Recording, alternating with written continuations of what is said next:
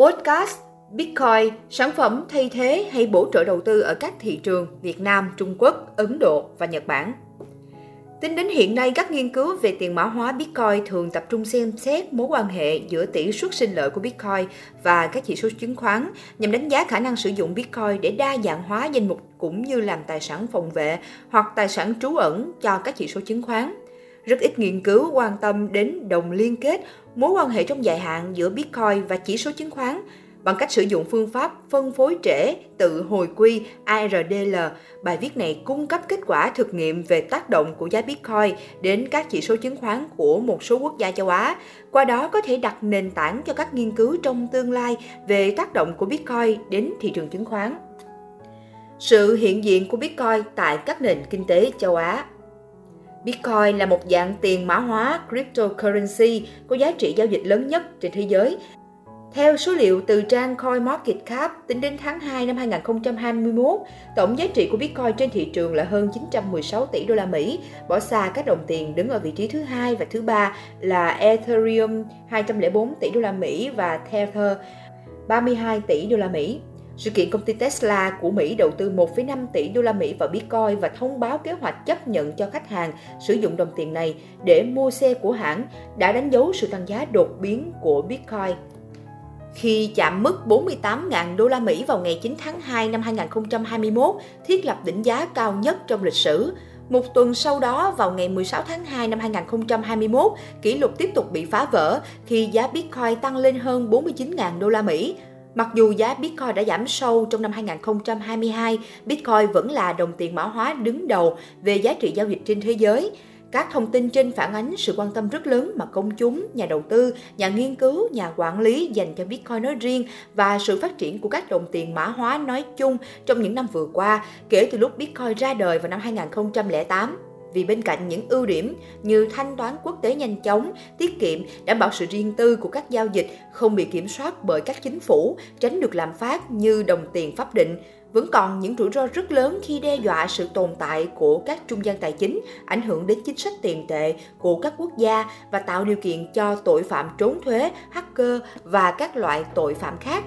Cuộc khảo sát ở bảy mươi bốn quốc gia trong năm hai nghìn không trăm hai mươi cho thấy Việt Nam đứng thứ hai trên thế giới về tỷ lệ những người trả lời đã từng sử dụng hay sở hữu tiền mã hóa. Cụ thể, tỷ lệ này của Việt Nam là hai mươi mốt phần trăm, chỉ đứng sau Nigeria ba mươi hai phần trăm và con số này cao hơn rất nhiều so với các nước có nền kinh tế lớn như Trung Quốc bảy phần trăm, Mỹ sáu phần trăm, Đức năm phần trăm và Nhật Bản bốn phần trăm.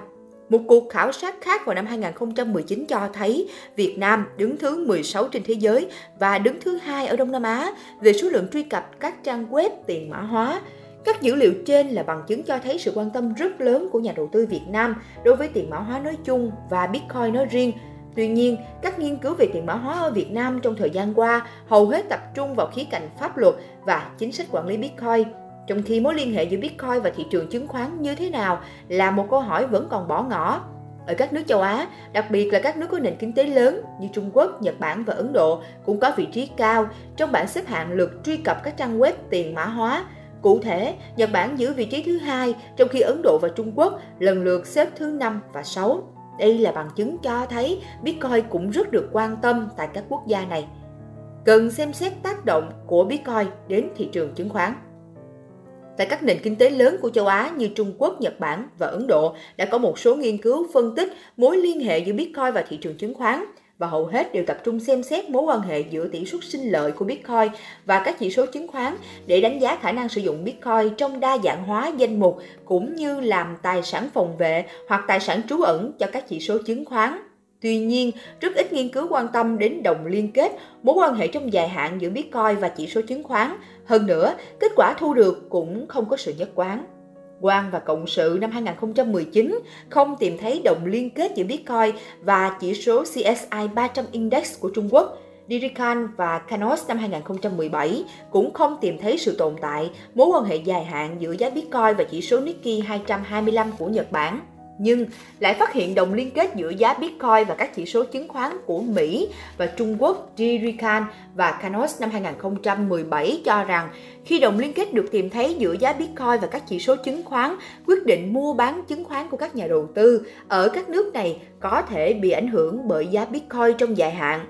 Drew và Cộng sự hai nghìn không trăm mười bảy đánh giá tác động của các yếu tố kinh tế đến giá Bitcoin trong giai đoạn hai nghìn không trăm mười một đến hai nghìn không trăm mười sáu với dữ liệu theo tháng và tìm thấy bằng chứng về đồng liên kết, trong đó đồng đô la Mỹ có tác động mạnh nhất lên giá Bitcoin.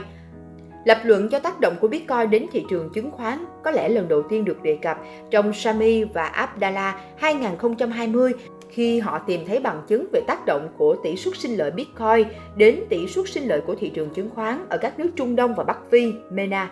Sami và Abdallah hai nghìn không trăm hai mươi cho rằng nếu Bitcoin và chứng khoán là các sản phẩm bổ trợ, thì khi giá Bitcoin tăng, các nhà đầu tư mua chứng khoán để đa dạng hóa danh mục nhằm duy trì tỷ trọng tương đối giữa các loại tài sản trong danh mục, dẫn đến giá chứng khoán tăng. Ngược lại, nếu Bitcoin và chứng khoán là các sản phẩm thay thế, thì giá Bitcoin sẽ có ảnh hưởng ngược chiều đến giá chứng khoán. Cụ thể, khi nhà đầu tư kỳ vọng Bitcoin tăng giá, họ có thể chuyển dòng tiền từ chứng khoán sang Bitcoin làm giá chứng khoán giảm. Ở chiều hướng ngược lại, khi nhà đầu tư kỳ vọng Bitcoin giảm giá, dòng tiền cũng có thể dịch chuyển từ Bitcoin sang chứng khoán làm giá chứng khoán tăng. Như vậy, tác động của Bitcoin đến giá chứng khoán theo hướng nào dường như là một câu hỏi mang tính thực nghiệm mà câu trả lời tùy thuộc việc nhà đầu tư ở tại quốc gia cụ thể chủ yếu sử dụng Bitcoin như là sản phẩm thay thế hay là sản phẩm bổ trợ để đa dạng hóa danh mục của mình.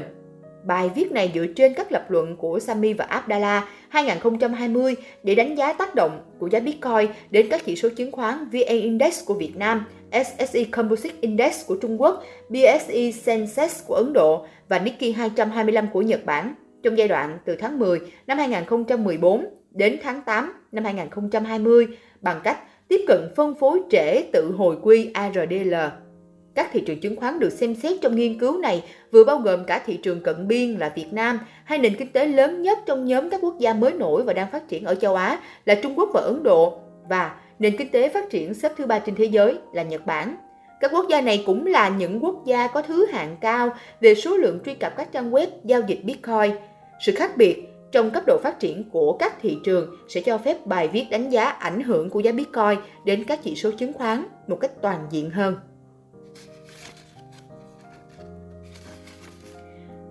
Bitcoin và cổ phiếu ở các nước Việt Nam, Trung Quốc, Ấn Độ và Nhật Bản là các sản phẩm bổ trợ.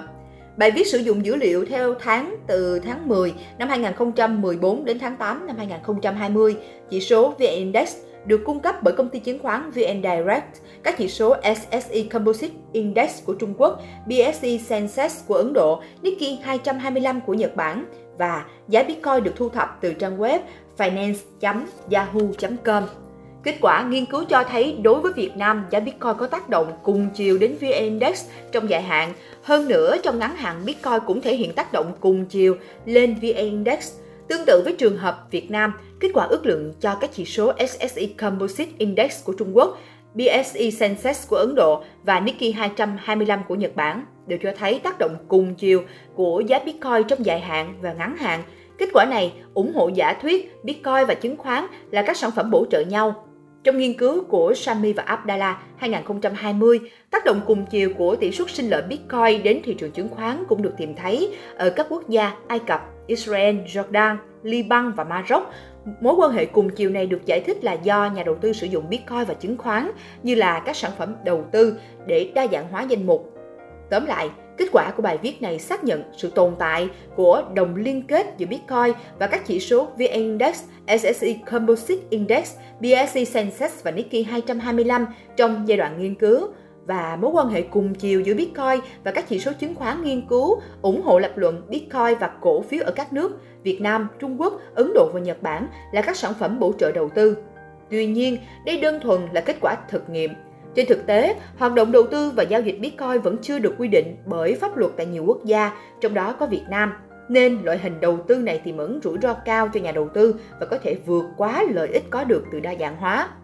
Xem toàn bộ bài nghiên cứu Bitcoin, sản phẩm thay thế hay bổ trợ đầu tư ở các thị trường Việt Nam, Trung Quốc, Ấn Độ và Nhật Bản tại website Thư viện u e hát, nhóm tác giả Phó giáo sư tiến sĩ Trần Thị Hải Lý và nghiên cứu sinh Hồ Hoàng Gia Bảo, khoa Tài chính Đại học Kinh tế, thành phố Hồ Chí Minh. Đây là bài viết nằm trong chuỗi bài lan tỏa nghiên cứu và kiến thức ứng dụng từ u e hát với thông điệp Research Contribution for All, nghiên cứu vì cộng đồng. u e hát trân trọng kính mời quý độc giả cùng đón xem bản tin kiến thức kinh tế số sáu mươi tám tiếp theo. Tin ảnh nhóm tác giả phòng marketing truyền thông u e hát, giọng đọc Ngọc Quí.